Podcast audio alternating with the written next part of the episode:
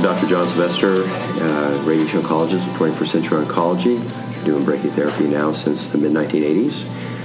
We have Dr. Brad Prestidge, radiation oncologist, doing brachytherapy since mid 1980s. Mm-hmm. Dave Marshall, um, radiation oncologist, been doing brachytherapy since 90s. The 90s. Yeah, late 90s. Very good.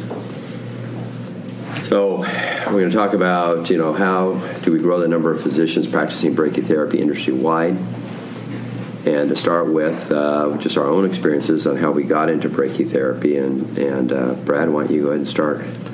Well, mine was uh, was the simple way was just because it was uh, part of my residency program. You know, we, I, I, trained at Stanford, and at the time there was a big brachytherapy uh, biz, uh, business there, and a couple of faculty that were really interested in it, Don Goffinet being the main one. Um, so his interest kind of rubbed off on me, and that's where I, my initial interest was. But um, so we did we did cases then, but in those days it was kind of predated the the ultrasound based um, implants like we do today. It was it was open, you know, retropubic uh, procedures, and um, and then we did a couple cases just before I left, and then so most of my experience and training really came after that, and I spent a lot of time uh, visiting other sites. You know, yours was one in Seattle um, where they were doing a lot of uh, starting to do cases. There wasn't a lot of sites at that time, but um, and over the years, I still enjoy that. I still like going to watch experienced brachytherapists do the, do the procedure because I I always learn a little bit from it. And Dave.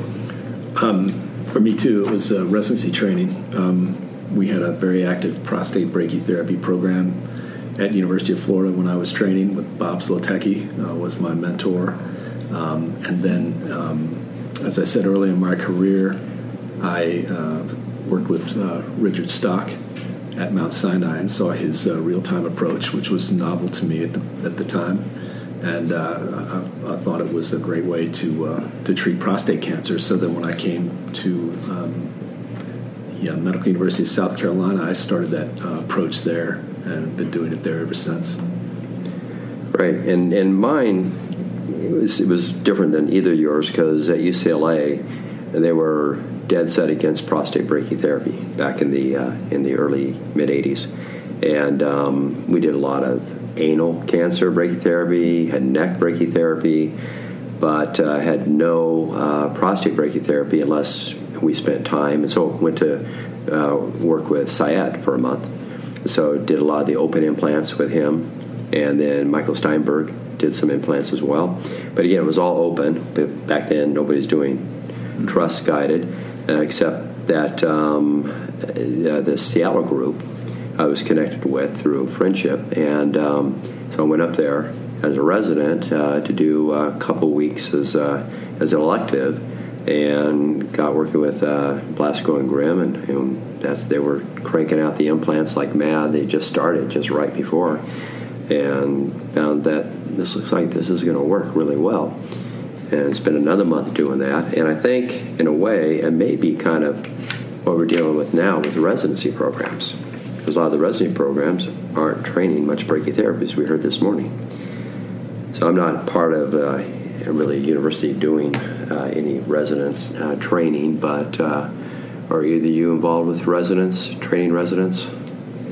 Right. I'm at a, an academic center. We have a resident training program, and, and all my residents get a lot of experience with prostate brachytherapy. Um, I think it is limited, though, to you know, not even every academic site, obviously. So um, we saw a presentation today at the ABS meeting that there are fewer and fewer uh, opportunities for residents to, to learn to do uh, brachytherapy. So it's definitely a problem that we uh, have to be cognizant of and try to develop some uh, approaches to mitigating that problem. And we're, you know, I'm in a community hospital setting, so um, there's no program per se, but we do have requests, and, and we do have residents spend a month or so with us, usually several a year. Great. So that's that. Your program in particular, Dave, will help a lot of residents. Uh, on my side, I have a rare resident come by and, and spend a few weeks doing brachytherapy, but um, nationwide, what we suggest we do in terms, especially after hearing the presentation this morning, from the resident from City of Hope, what do you what do you recommend we we do in terms of trying to get the academic centers that powers that be increase brachytherapy experience? I think it's the data. I think we've got to present the data. I think we have to make people aware of the data, the randomized trials like Ascend RT and the RTOG 232 I mean, I think these are that that's what radiation oncologists have always been able to use to uh, show the benefit of what we do.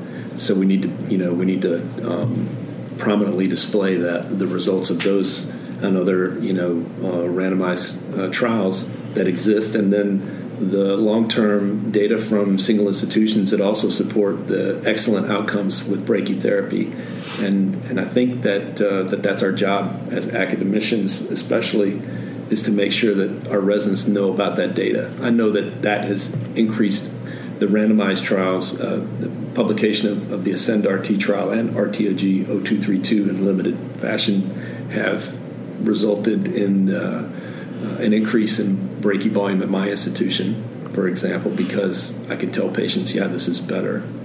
So I think we can use the data to support what we need to do. Now, some institutions, though, are going to say that um, the Ascend RT trial shows no survival advantage, but does show significant increased toxicity with brachytherapy. And so, how would you combat that discussion?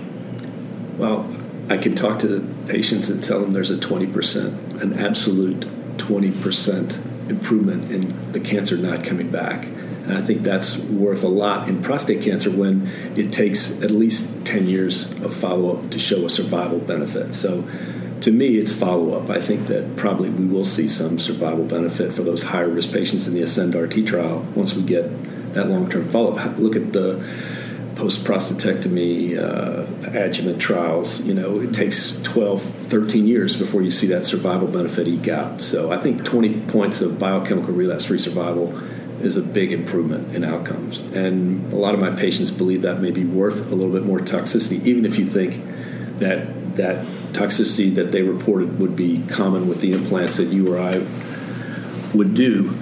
Um, uh, I think that a lot of patients will take that. Right, and and of course, I think the other thing is we can educate these these centers that are kind of anti-brachytherapy. The fact that if you do have a biochemical failure, the vast majority of these guys are treated with androgen ablation the rest of their life and you got to take that toxicity Absolutely. into account. And they didn't take that into account at all in these discussions against brachytherapy. huge quality of life impact. Yep. Yeah. yeah, it's huge. The other, the other, thing about the Ascend RT is I explain sometimes people don't understand this, but if you talk to the authors of the randomized Canadian trial, they'll tell you that those patients uh, are on their learning curve. So the you know because something like urethral strictures, which was comprised about half of the GU complications um, in that series uh, is a late effect. It's something that happens, you know, beyond five years typically, um, and that's what happened. Is that some of their patients that they treated early on, they didn't recognize the importance of keeping the dose at the apex and beyond the apex down. It was a technique-related thing that they learned uh, and and changed in the, in the, course of the of their experience as it evolved. But it wasn't until toward the end of that trial they started doing that. So so what I tell people is I think that you know you, it points out to me that how important technique is, and that if you're really careful with your technique, that you should be able to avoid a lot of the toxicity that was that was found on that trial. Plus, that toxicity, as you mentioned, urethral strictures, most of those were fixed with a few dilations, right. and it wasn't a, a long-term chronic toxicity. That was a lot lower. That was down closer to eight percent it was uh, a temporary toxicity that they just carried on when they did their calculations actuarially. So people take a, a, first look at that trial and they think, yeah, biochemical relapse survival is better, but toxicities were. They don't realize most of that wasn't long-term toxicity, and that those that failed external beam end up on hormones the rest of their life. So yeah. the toxicity argument could be flipped back into uh, perhaps an advantage of brachytherapy. Plus, you got less recurrence going on. Then, um, getting to other issues with brachytherapy and and uh, some things that that make patients not want to get brachytherapy. There's various misconceptions out there. So, what do you what do you think some of the misconceptions are out there that um, decrease the desire for doctors to do brachytherapy on patients or it? Say urologists in particular. I think one common one that I come across is urologists telling patients that they, if they have brachytherapy and it fails, that there's no salvage opportunities other than hormone therapy, and uh, that's that's just a false statement. I mean, it, it, so I because I think it's a, it's not a very compelling argument, but it is an argument, and some people I think get convinced not to do it because they they're afraid. They're told that if they have surgery and it fails, they could then have radiation externally, but if they have brachytherapy and it fails, they're stuck. There's no options. But what I tell my patients is number one, good brachytherapy rarely fails in the prostate. That's the most important message. It doesn't fail in the prostate very much. It, it can you can have patients fail, but they're usually not in the volume of the target. They're elsewhere in the pelvis or elsewhere in the body. Um, number two is there's there's a myriad of options available uh, before you get to hormone therapy that you could consider. External beam being one, even prostatectomy. There's not a lot of experienced uh, urologists in the country that do many salvage prostatectomies.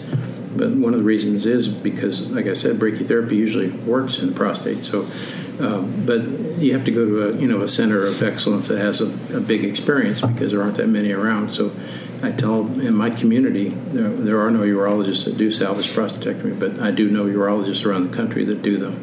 If if that were to come up, and we have um, a, very good cryotherapy for salvage program um, at our institution and so, you know, there, as you said, there are a variety of, of, uh, of salvage uh, treatments.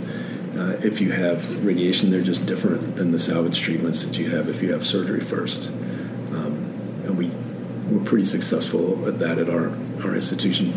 We work very well with the same close, tight group of urologists. And so they are aware of each other's expertise, and the, one of them is uh, that does seed implants with me also does cryo, so he can talk to patients about those options interchangeably um, to discuss the salvage, uh, you know, one way or the other. Exactly, and we've done the exact same thing. If somebody has a failure after brachytherapy in the prostate, which is really exceedingly rare, to have that as an isolated failure, um, I'll send them out of state or at least up north quite a ways to get their, their surgery at uh, from one of just literally three guys in the country that I'll send them to. And they appreciate that. Patients appreciate that. But also, if it's a focal recurrence, then we have several guys that have a lot of experience with cryotherapy, and that's worked out quite well. Toxicity really has been pretty low with the, as long as it's not whole gland yeah. cryotherapy. Yeah, I think your, your options actually is the opposite of what a lot of urologists will lead patients to believe. I think your options are more limited if you fail prostatectomy. You really have external beam and that's it, hormones. But when you, if you fail in the prostate after radiation, was break your external beam, you've got other modalities of radiation. You still have a prostate, you still have a target. That's why cryotherapy is an option, right. why surgery is still an option, why other types of radiation are an option uh, if you need it. Exactly and that, that gets to another point. You, you, get these patients that come a couple a year that really are not candidates for external beam because of prior radiation or ulcerative colitis or, or something, and, and but they got pretty high risk disease, and so the urologist wants to do radical prostatectomy, but you know that guy's going to need beam afterwards. What if you just do a bigger monotherapy brachy implant instead? Hmm. And so, I mean, our local urologists understand that. They're okay with that. But I think a lot of other ones that don't have a lot of experience with brachy are not. And so, thinking about the next step, what you got to deal with down the, the line does come up sometimes. And we have options for those patients now that we didn't have that long ago with the spacer devices. For example, you have somebody with active uh, inflammatory bowel disease, you can use a spacer and you can do a full implant and um, have very low risk of, of, bowel toxicity in those patients. Whereas, as you said, if they take the prostate out and then you have to irradiate, you're stuck. Those patients are in a bad position. That's right. So, in your mind, what do you think is most needed to increase the utilization of prostate LDR brachytherapy? I think it's multifactorial. I think we've touched on some of the reasons uh, already. I mean, training. We need to do more and better training uh, in the residency and then and subsequent to residency. We didn't really talk about that, but there are resources um, in the field that uh, where people can get experience that they maybe lacked in, in training and formal training. Um, the other is just education, is just getting the data out in front of the right people, in front of the make sure the urologists. You know, we we're not very good about getting a lot of our data into the urology literature, and um, the, the degree to which we can educate our urology colleagues, as well as you know straight to the patient. Um, I think that that's going to help. Um, but I think the biggest help is going to be. I've been saying this for a long time. Is is the change in reimbursement. If bundled payments come through which they're starting to in parts of the country, uh, that levels a playing field in terms of, of, reimbursement for a procedure, and I think that's going to really favor the most cost-effective treatments. And we all know from lots and lots of studies that, that brachytherapy is the most cost-effective way to treat prostate cancer. So that's that's where I think it's really going to help, and I, I think you know for, for right or wrong, good or bad, uh, bundle payments are. Um, I think they are going to be a good thing for brachytherapy. I agree, and and you know, with the urology groups out there, there's there's the um, large urology group URAD programs that are totally tied to reimbursement with the external beam, and then there are groups that are are like 21st Century Oncology where they're tied in as a as a multi-specialty group, so their bonuses are related to how much radiation is done, mainly external beam. And to get these groups interested in prostate brachytherapy, um, at least as far as as far as some of them, if the urologists own their own surgical centers, they can do well by doing brachytherapy in their surgical centers, and that offsets their loss on the external beam side. Likewise, if hypofractionation becomes more and more popular, again, doing the brachytherapy, especially since most of the patients are combined modality, at least in my practice now, because we're seeing more high risk patients, that could offset their loss um, that they would perceive they'd have by not doing so much external beam. So I think there's a way to even infiltrate some of these groups that are really tied to reimbursement wise to the machine to explore brachytherapy to to offset um, what losses they're going to have if we get bundle payment, if hypofractionation becomes more popular, you know, uh, popular, and um, if patients are educated and start demanding brachytherapy, they're going to start losing patients to the brachytherapists. I had an interesting conversation this morning at the ABS meeting uh, with a doctor from Kaiser in California.